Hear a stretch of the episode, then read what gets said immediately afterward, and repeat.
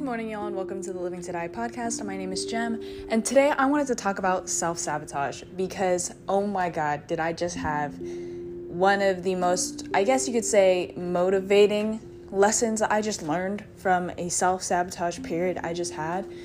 Basically, to put context to my situation, I've been doing great. I was going to the gym every single day. I stopped biting my nails, which is a huge bad habit for me. I've had it for all of my life. It was a pretty big milestone, as little as it sounds. And I started to really just cultivate a life that I love. Eventually, I started to get bored.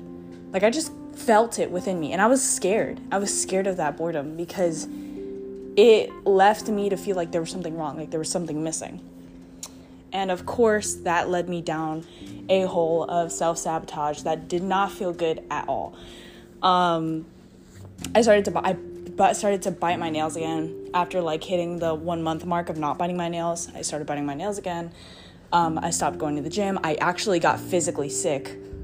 Like, my bronchitis like flared up all of a sudden out of nowhere, and I couldn't go to the gym.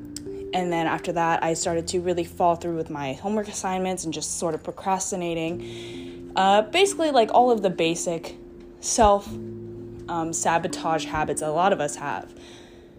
But I was just watching a video, somebody explaining the neuroscience behind self-sabotage and why it happens. And let me just break it down for a second, but do your own research. Um, basically, when your brain, your body loves these the the feelings that that you had in childhood, like the the things that you're used to, right? The patterns.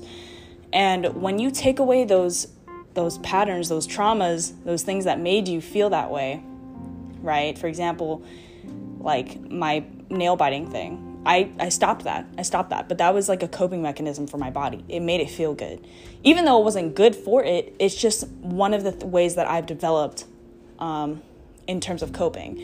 So I stopped that, and my body started to say, hey, like, what the fuck? Where are my peptides, bro? Like, give me, give me my coping mechanisms. What's, what's happening? Why am I not reliving the same mistakes as I, you know, as the usual? And then my brain was like, yeah, all right, you're right.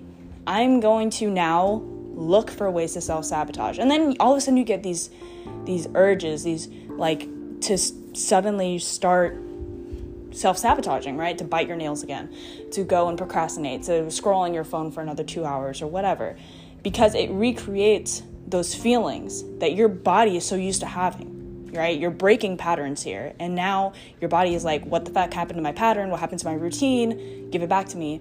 And it demands it. So the biggest thing, the motivating thing isn't that. The motivating thing is that That the fact that I had such a large fall, the fact that I had um, a self-sabotaging moment means that I was this close. Like, I wish you guys could see me, but like I was so close to breaking that pattern. I was so close because the only reason my body gave me such intense urges is because it realized it was like starving. Because I was starving it. I was finally getting so close to completely ripping off that pattern to the point where it was like, all right, all hell broke like broke loose, and like we need to we need to just like demand it now. Because the urges, like, I was aware of them. I was conscious of it. Um, of course, I fell into it, but doesn't mean I wasn't conscious of it. Like, I knew exactly what was happening as it was happening, and that's on me. But